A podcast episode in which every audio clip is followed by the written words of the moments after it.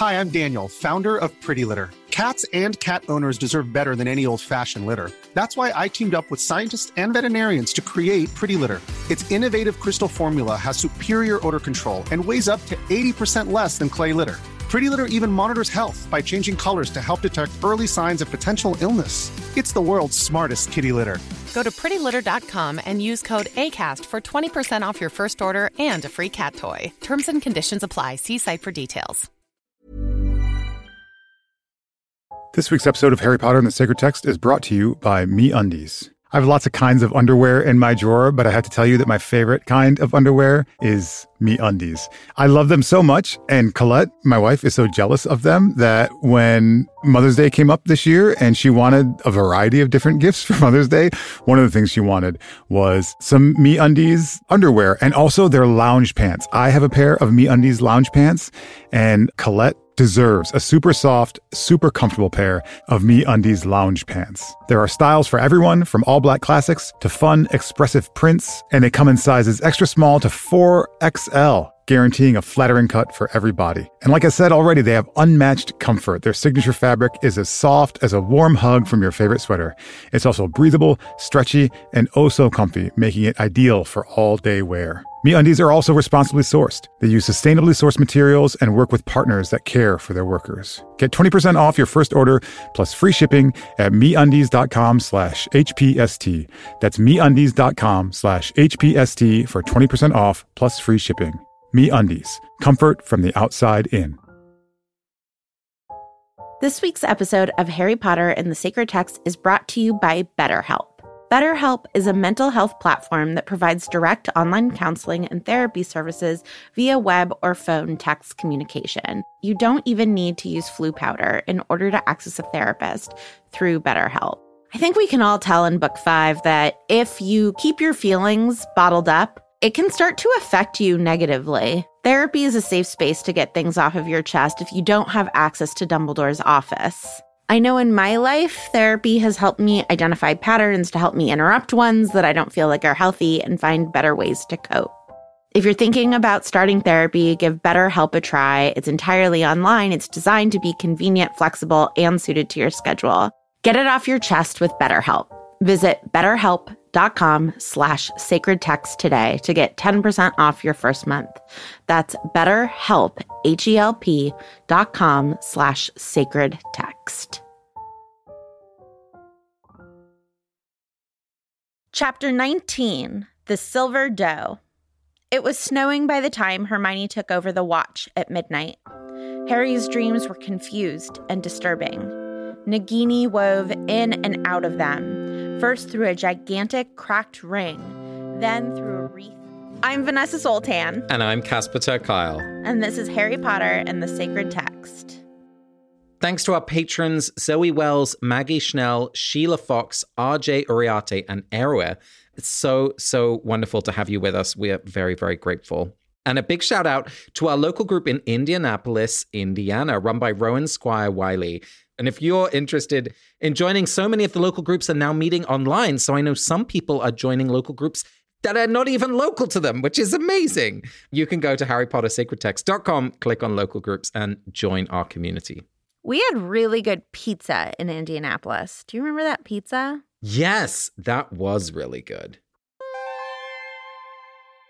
Vanessa, we're talking about courage today.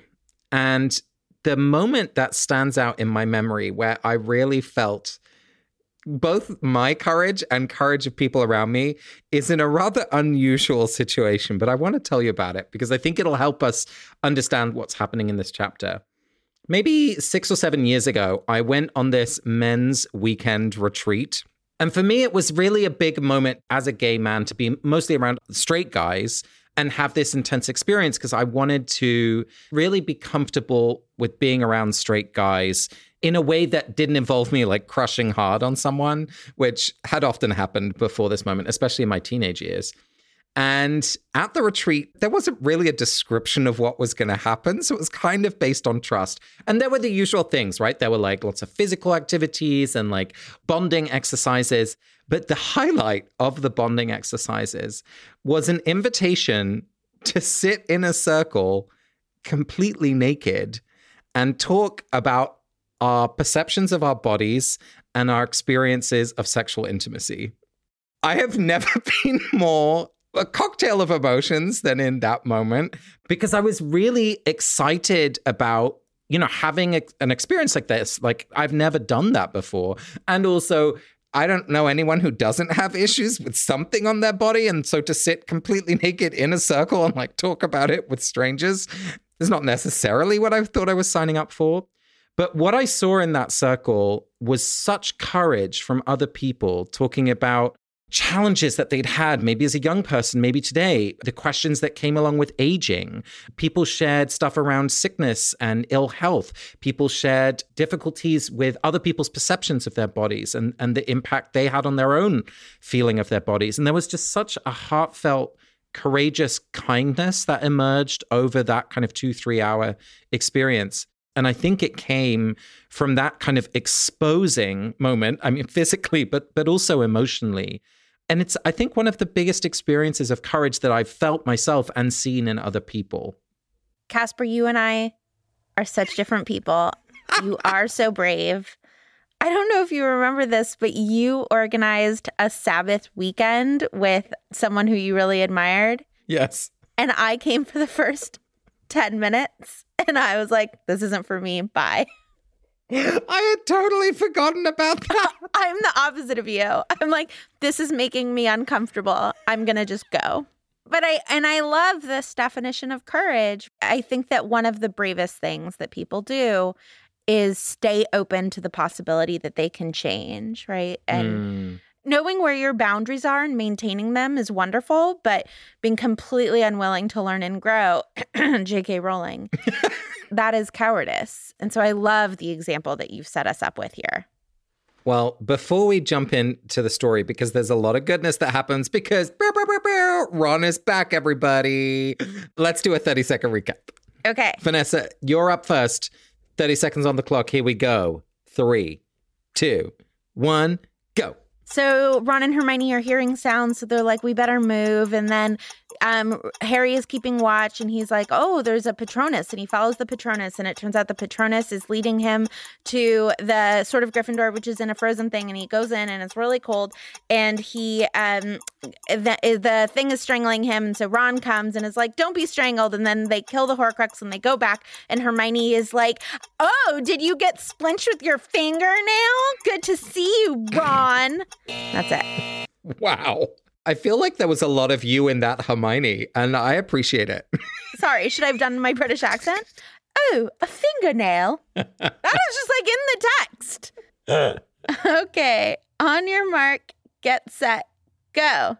So Harry's like in a Sufjan Stevens video. He's kind of like walking through the snow, like each little footstep. He's like, oh, and then he sees this little light because it's a doe, and he's like, oh, I I feel like I need to follow the doe. And he goes the doe, and he's in the water, and he's like, I feel like I have to go in the water because oh look, there's the sword of Gryffindor. And then um, uh, he goes in, and he's like joking, and then Ron comes. He's like, you're stupid, and it's like, it's me, it's me, Ron. Uh, and then Ron has all these visions of Hermione and Harry making out, and he's kind of into it, but really not. And then he stabs it, and it's the end. I didn't know that Ron was a character in Mario Kart. I feel like, Vanessa, we should start the conversation with Ron's return. I mean, that's at the very, very heart of what happens in this chapter. And it does take enormous courage. And we, we learned that pretty soon after he left, he wanted to return, but of course he couldn't because Harry and Hermione were on the move. And I want to figure out, like, what are the moments of courage in Ron's return? And where are the moments where actually it was easier? I, there's a lot to unpack there. Can you help us? Yeah. I think the moment of real courage is that he sees that blue light and decides to follow it.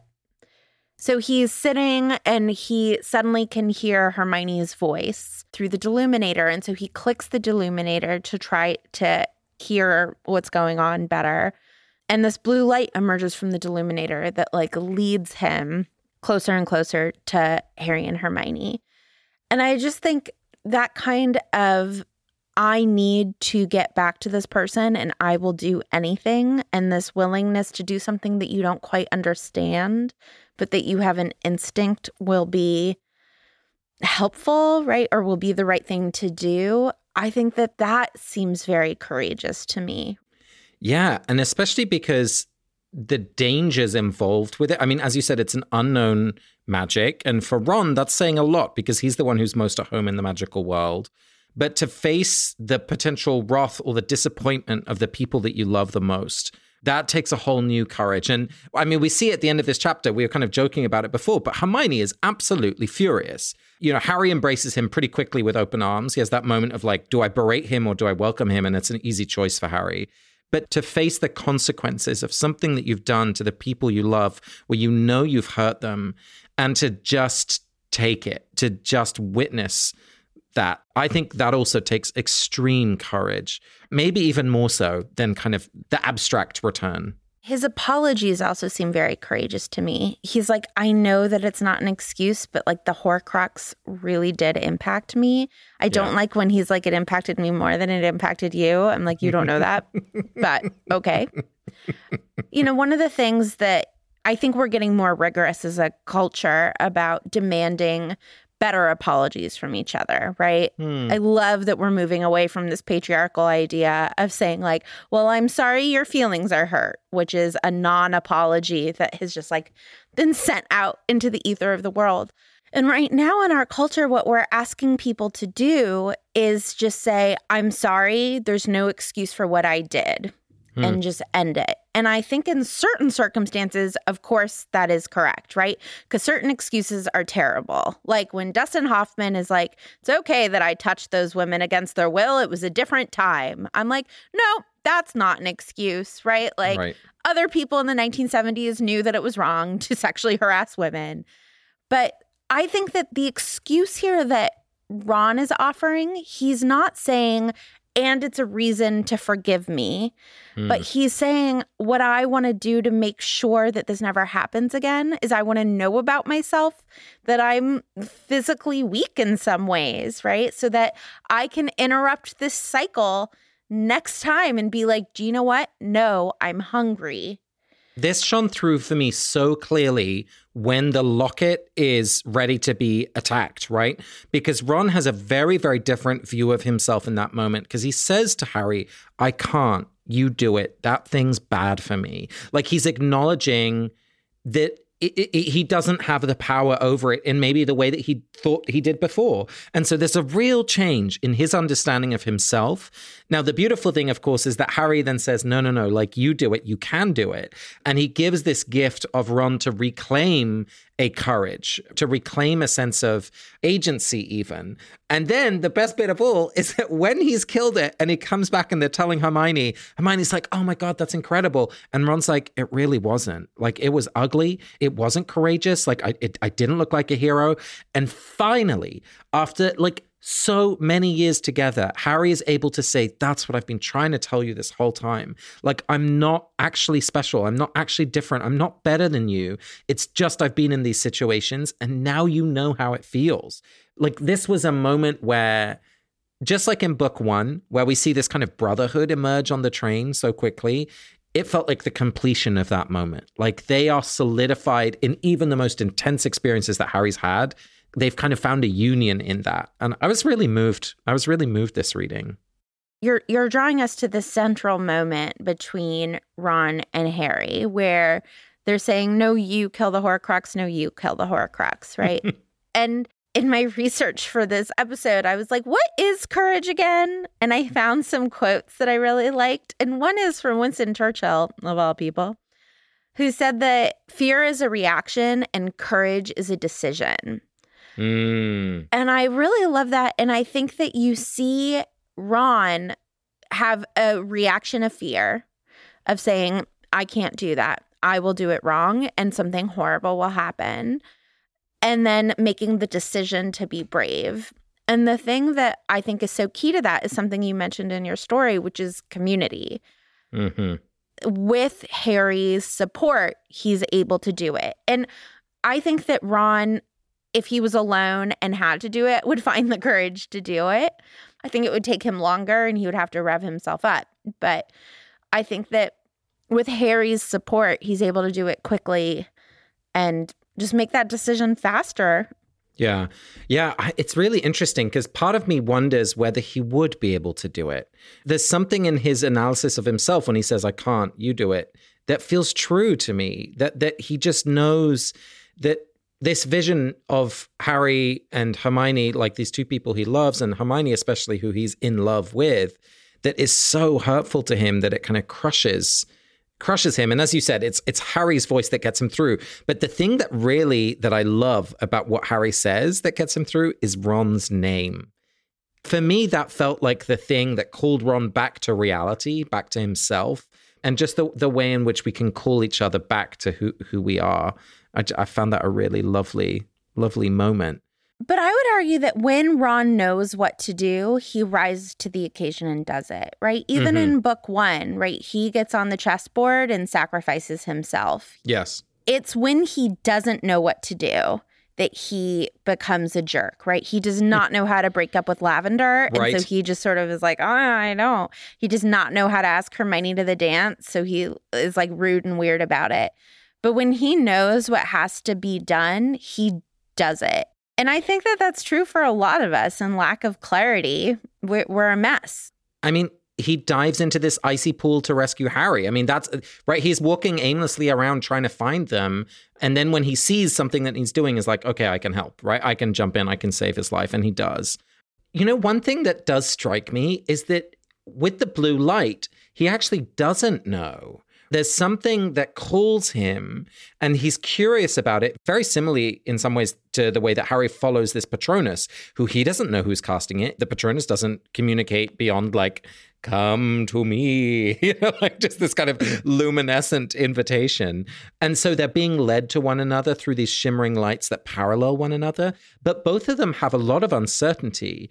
And so I'm going to give Ron some extra credit there because maybe it's desperation. Maybe it's this deep love and willingness to be humiliated to just he's, he just wants to try he wants to ask forgiveness he wants to be back but th- he's really risking something even without that certainty in that case which is kind of beautiful yeah the only thing i would argue is that there definitely isn't any certainty in him following this blue light but he did hear hermione's voice and then that turned into the blue light that's true which i feel like what he has faith in there is Hermione, right? Like Hermione could never lead him anywhere bad.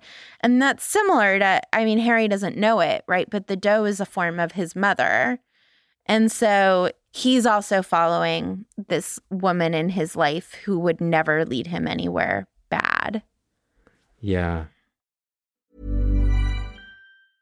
A lot can happen in three years, like a chatbot may be your new best friend. But what won't change? Needing health insurance. United Healthcare Tri Term Medical Plans, underwritten by Golden Rule Insurance Company, offer flexible, budget friendly coverage that lasts nearly three years in some states. Learn more at uh1.com. This week's episode of Harry Potter and the Sacred Text is brought to you by Redfin. Let's say for some reason you can't get back to Grimmauld Place, so you need to find a new home. If you're like me, you would go to Redfin. Redfin updates their listings every two minutes and sends you personalized recommendations, so finding the home that's perfect for you has never been easier. If you see something you like, just book a tour straight from the app. And when you're ready to buy, an experienced local Redfin agent can guide you through the whole process.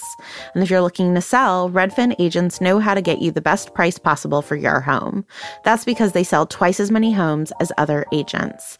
With a listing fee as low as 1%, Redfin's fees are half of what others often charge, which means you'll have more money to put toward your next home. They even have a function where Trelawney will tell you whether or not she can see you in this house. Redfin. It's how Molly found the burrow. Download the Redfin app to get started.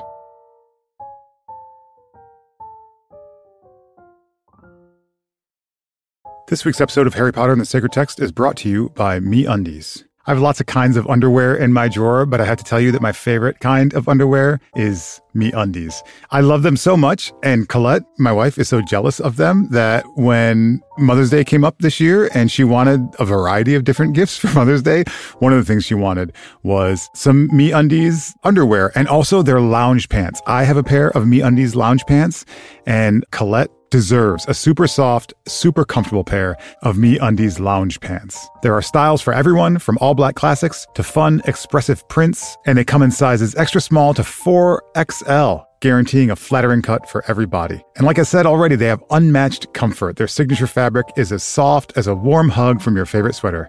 It's also breathable, stretchy, and oh so comfy, making it ideal for all day wear. MeUndies are also responsibly sourced. They use sustainably sourced materials and work with partners that care for their workers. Get 20% off your first order plus free shipping at MeUndies.com slash HPST.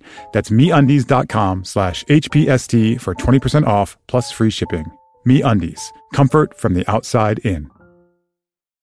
Okay, so let's now talk about Hermione's reaction. Mm, yes.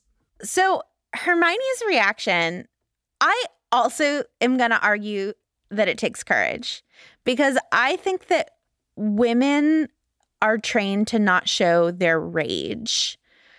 And like the text makes fun of her for this, right? That her her voice is so shrill only bats could hear her.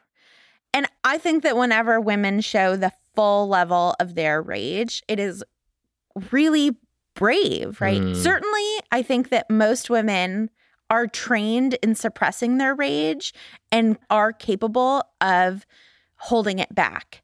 And she could choose to welcome him back with open arms and just give him a big hug and be like, You came back.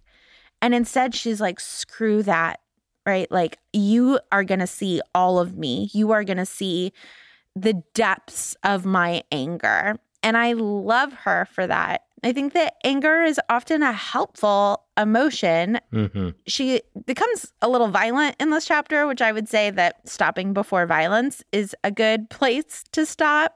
She doesn't send birds, as Ron acknowledges. So, you know, maybe this is already a step down. Yes, but she hasn't taken that option off the table. but I think that anger puts it all out there, right? hmm They have to talk about it because she's not going to pretend that everything is okay. They are going to have to really get to the bottom of what happened, what trust was broken, how he can rebuild the trust. And I I just think that that's so important. And I think whenever you're honest about your instincts rather than wh- about what culture is demanding of you, right? And that goes from like dressing not according to the sex that you were born or leaving one faith tradition to go to another or right like any number of things i think that when you go against the way that mainstream culture wants you to behave that is a brave thing to do Yeah. It also, to some extent, maybe reveals something about the relationship between Ron and Hermione that's different from Ron and Harry. Because I- hope, uh, you know, especially at that age, that they were already seeing themselves as a couple way into the future. And so it's not just the friendship that's at risk or the mission that's at risk, but it's like a lifelong partnership that Ron threw away for Hermione. That's why that grief was maybe even deeper and why this anger is so real because it's like you don't get to do that and then just walk back in. And and maybe for Harry it's more of a familial or a, or a mission oriented kind of partnership, right? The the buddy is back, which is which is beautiful, but for her it's like no. The moment that she seems most brave to me, though, and is most heart wrenching is when she says, I screamed after you and Yeah. begged you to stay, which is new information, right? We knew that she followed him, but we didn't know that she begged him to stay.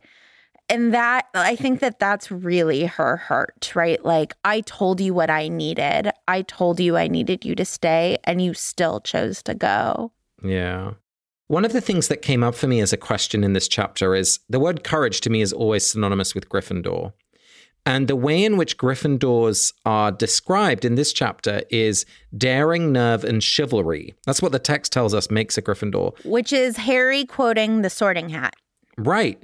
So it's not the word courage. And so I, I wanted to ask you what do we learn about the relationship between Gryffindors and courage, if anything, in this chapter? Because, of course, all three of them are Gryffindors, and we're seeing these different expressions of courage and, and failures of courage sometimes. Yeah, I mean, there's even a joke in the chapter, right? Harry is like, I don't know where chivalry is coming into this, except that I'm not making Hermione do it. But what this really makes me think of is the fact that sorting makes us want to live up to something. This is about him seeing himself in a certain way. I am not a brave or courageous person, but when I go into cold water, the thing that I do chant to myself is, I'm so brave. You do do that. I remember. I'm like, I'm so brave. I can do it. I'm brave. And then I just do it. And so I think that sometimes we have to say externally, like, I am a Gryffindor. Yes. And therefore, I will live up to being a Gryffindor. And that is at the heart of like courage is a decision, right? And I think that that's what I'm trying to explain to myself whenever I'm going into cold water, right? It's like, I've done this before. I'll do it again. I am a brave person. Now let's live up to it. Mm. It's the gift of getting older, right? You're like, oh, I've survived worse things than this before. I mean, I remember so vividly. I felt humiliated for something at middle school and I don't remember what, but I was I my dad picked me up from school and I said to him, I can't go back. Like it was so mortifying. It's all anybody is going to be talking about and I can't go back. And my father said to me, "You know, I remember that feeling and I don't remember the incident and I don't remember the name of the people. Like you just have to trust me that like this will pass." And like here I am you know, 25 years later, and I don't remember the name of the people and I don't remember the incident. And I remember simultaneously when my father said that, me being like, well, it just must not have been as humiliating as it what I went through. Right. And I believed him, right? That I was like, okay, this like older person is saying, I totally have had that feeling too. And I'm telling you, it'll pass part of courage is learning that you survive these things. You know, I'm suddenly imagining the conversation that Ron has with Bill when he stays with with Bill and Fleur, and the way in which Bill maybe says, you know, I can imagine that you're you're humiliated or imagine that you're regretful that I've made similar mistakes and and I could make it better and that that that that story maybe helps Ron find his way back as well or at least find the courage to try.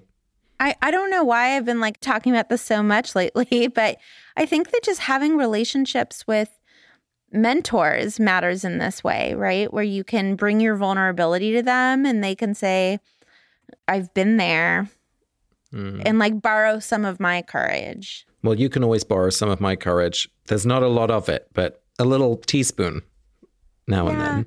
I do love your courage though, because it glitters.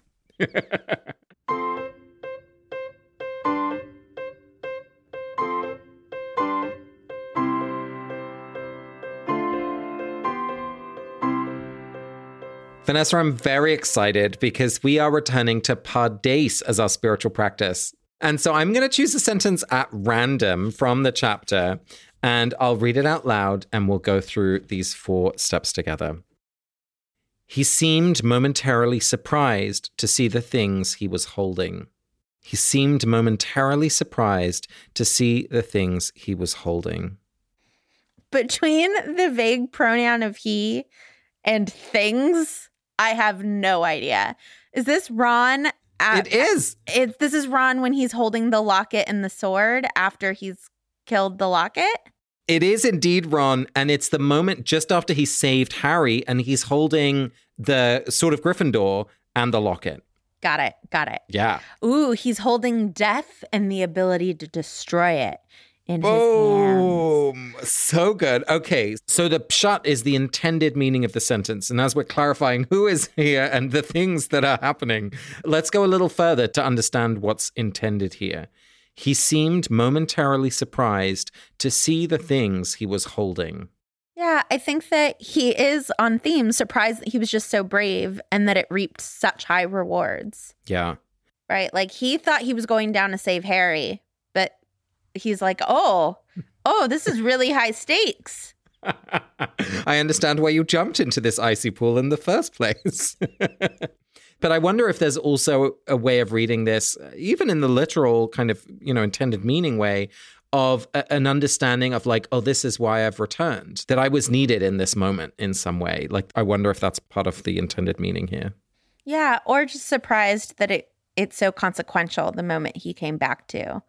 Like, right. oh, it matters that I'm here. Talk about timing, right? Yeah. so let's think about the next step in Pardes, which is remez. And this is where we like to take one word from the sentence and try to stitch it together with other times that the word shows up within the canon of the seven books and to see if when we when we see those kind of mirroring word images as they were if if they give us any additional meaning in this particular sentence so vanessa you're going to get to choose the word that we're going to track across the books he seemed momentarily surprised to see the things he was holding Okay, so the only word that I think has any like real consequences momentarily.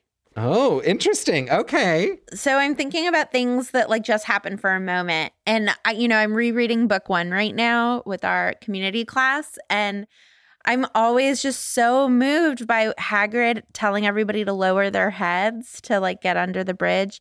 And like that's a moment, right? Like you only take the first year canoes to Hogwarts once. A moment is something that is completely ephemeral, right? And that you can't capture again. So yeah, it's making me think of all of those firsts. The first time he flies, which is like a, mm. a moment that he can't get back. I'm also thinking of Prisoner of Azkaban and the way in which moments are manipulated, right? The time turner, how Hermione is able to strategize and create this double story that happens at the end. And that in this case, in the absence of Hermione, there isn't that opportunity. Of course, we know the time turners have also all been destroyed. But I don't know, that there's some mirroring here for me about the absence of Hermione or the way that Hermione can manipulate time. Yeah. Oh, that's interesting. I like that a lot. And also, just like the gift of things being momentary. That is exactly what Voldemort is fighting against. He wants nothing to be momentary. He wants yes. everything to be forever. And that actually, you know, the thing that makes life tragic and the thing that makes life beautiful is mortality, is the fact that all of this is momentary. And Voldemort is trying to make that profane by making it endless. Mm. You know, the other connection with Voldemort that's in this word momentarily is I think the first time that actual word shows up in the Harry Potter series is when Harry is writing in Tom Riddle's diary and the words show up momentarily on the page in book two. So that even this word is connected to the presence of Voldemort in this super intense way. And I just love that this gives that kind of shadow of what Voldemort is really all about, as you said, kind of stopping time, stopping death. Yeah, momentarily is sort of a beautiful idea. Whenever I become aware that something is only momentary, I pay closer attention and I get a little sad, right? Like mm. when the kids and the dog and Peter are all snuggling on the couch, I'm like, oh, they're going to be big one day and like snuggling won't be the same. When you are aware that something is momentary, I think that you can often be sort of called out of the moment in a beautiful way. And knowing that something is momentary can get you to, you know, endure temporary suffering of like, this is only going to hurt for a minute and then I will be vaccinated. Well, this is a beautiful invitation for us to think about Drush. So, this is the third step in Pardes, where we imagine if we were given this as the text to preach on or to draw a message out of, what would that message be? And I think mine would be very, very much what you were just saying, Vanessa, which is that this too shall pass, right? This moment, whether it's happiness or, or sadness, whether it's suffering or joy, it will pass. And that is a blessing and a curse the moments of true beauty and connection and intimacy and love our bodies will become frail. We will die. We will forget. All of all of that will be lost. And also the greatest horrors will pass.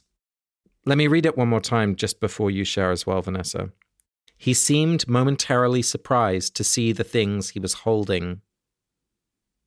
Yeah i think i would preach on the gifts that we don't know that we have.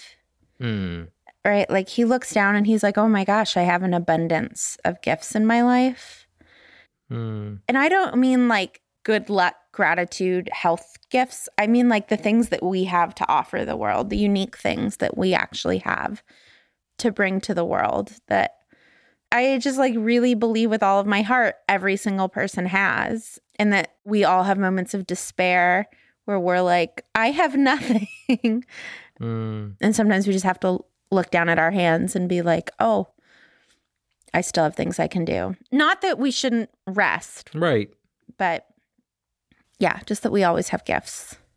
The final step in Pardes is sod. And we always like to say this is maybe our most mystical practice in the sense that we don't try and find the sod, right? It's not about analysis or, or insight, but sometimes a sod just arrives. And so it's maybe like something that momentarily perches on our shoulder, which whispers in our ear.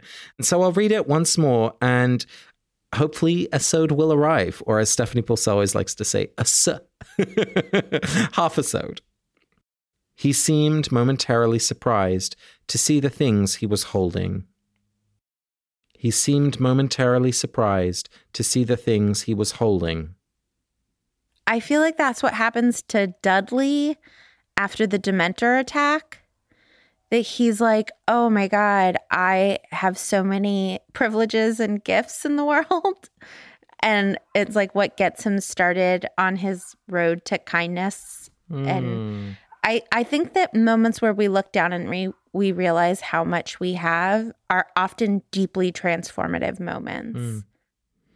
The thing that strikes me so much is the way in which Ron's visual senses is catching up with what his body has done. I don't know. I'm really interested in in understanding more about what our bodies know. It feels like there's a growing interest in understanding how a body holds memories, can hold trauma, but also has instincts and insight to which our rational brain perhaps is is slow to catch up on. Um, and it feels like this is one of those moments, and that Ron is not necessarily known for his quick wits, but maybe can be trusted with his quick body.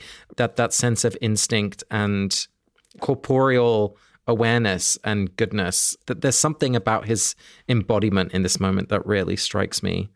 I love that sometimes we know things that we can't explain or that we can only understand later. Thank you so much, Vanessa. Oh, I love doing these with you. Thank it's so you. nice. This week's episode of Harry Potter and the Sacred Text is brought to you by Redfin. Let's say for some reason you can't get back to Grimmauld Place, so you need to find a new home. If you're like me, you would go to Redfin.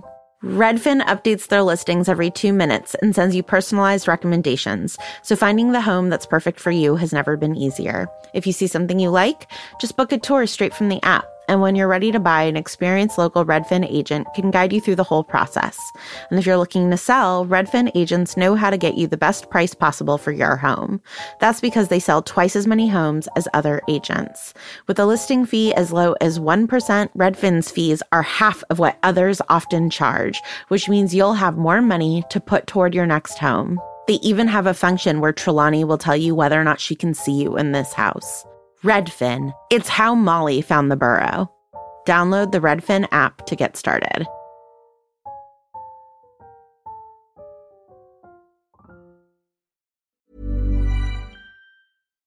Hi, I'm Daniel, founder of Pretty Litter. Cats and cat owners deserve better than any old fashioned litter. That's why I teamed up with scientists and veterinarians to create Pretty Litter. Its innovative crystal formula has superior odor control and weighs up to 80% less than clay litter. Pretty Litter even monitors health by changing colors to help detect early signs of potential illness. It's the world's smartest kitty litter. Go to prettylitter.com and use code ACAST for 20% off your first order and a free cat toy. Terms and conditions apply. See site for details. Even when we're on a budget, we still deserve nice things.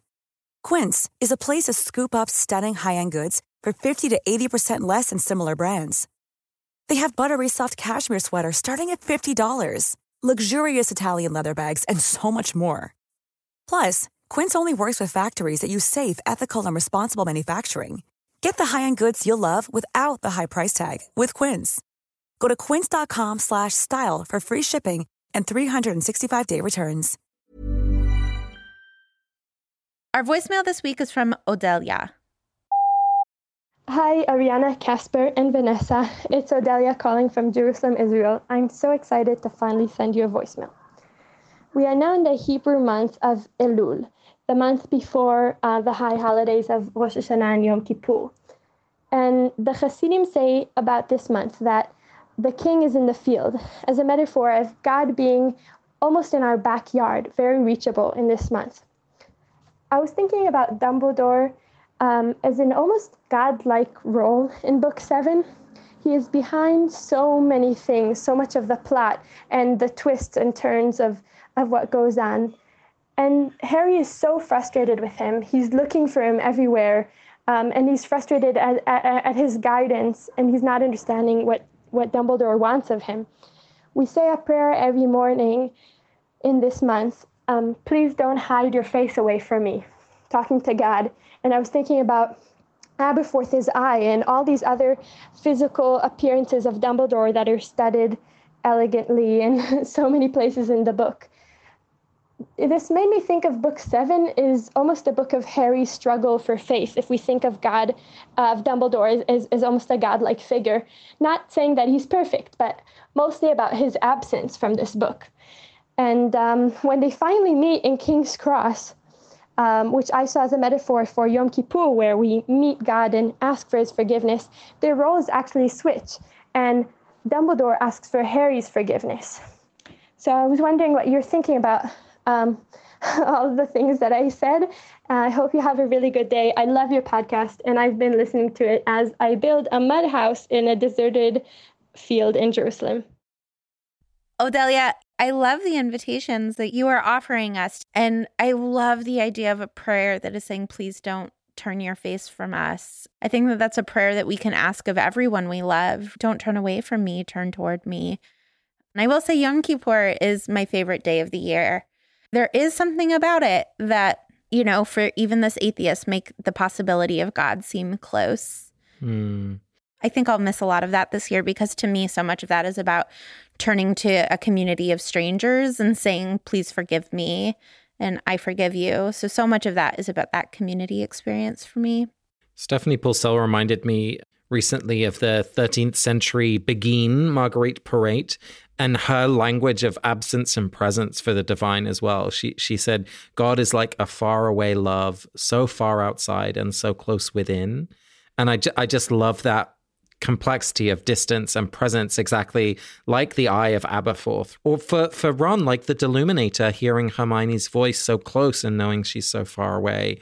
Just that kind of string between us and between whatever it is that's bigger than us uh, that is so present and so absent at the same time. In Hag Sameach. Happy New Year for all our Jewish listeners. Yes. It's time for us to bless someone from the pages of this book. And I really wanted to bless Ron for all the reasons today. The thing I really want to bless him for is taking the time away from Harry and Hermione to really fiercely take an inventory of himself, to use that language from recovery communities, in which you see the fullness of your own failures, not to beat himself up, not to make himself feel bad, but because in seeing himself clearly, he also sees the gifts that he has to give or the capacities that he has, in which, in this case, is about returning, returning to the mission, but more importantly, returning to, to Harry and to Hermione. And I hope that all of us can take a moment to see our shortcomings. And because we're closely looking at them, we also see the gifts we have to give. How about you, Vanessa? I want to bless Hermione you know, as I said, the the line that really got me in this chapter was when she said, "I begged you to stay," and I don't want to bless her for saying that to him. I want to bless her for in the previous chapter begging him to stay. I think that that could be seen as something that's demeaning or you know any number of negative things, but I think telling people what you need and saying, right, like I need you to stay, you matter I think is is really courageous and vulnerable and knowing that she did that and he left anyway, I think makes her behavior over the last, you know, month that they've been apart even the more remarkable that she has stayed strong and stayed on mission and only cried for a week. But I just hmm. I think that there's something sort of lovely in certain circumstances, not all circumstances, of begging someone to stay. You've been listening to Harry Potter and the Sacred Text. You can follow us on Twitter, Instagram, and Facebook, and find listeners who are discussing this episode and others in the Facebook Common Room. Join our local groups and come and join the community of people supporting us on Patreon. You can watch a movie with Vanessa, which, you know, I like to do in my spare time too. We always love reading your reviews on iTunes and hearing your voicemails, so please keep sending them in. Next week, we'll be reading Chapter 20, Xenophilius Lovegood, through the theme of reality. This episode of Harry Potter and the Sacred Text is produced by Not Sorry Productions. Our executive producer is the Ariana Nettleman. Our music is by Ivan Paisau and Nick Bull, and we are distributed by ACAST. We'd like to thank Odelia for this week's voicemail, Julia Argy, Nikki Zoltan, Megan Kelly, and Stephanie Paulsell. And Chug Schmug, everyone. Chug Schmug.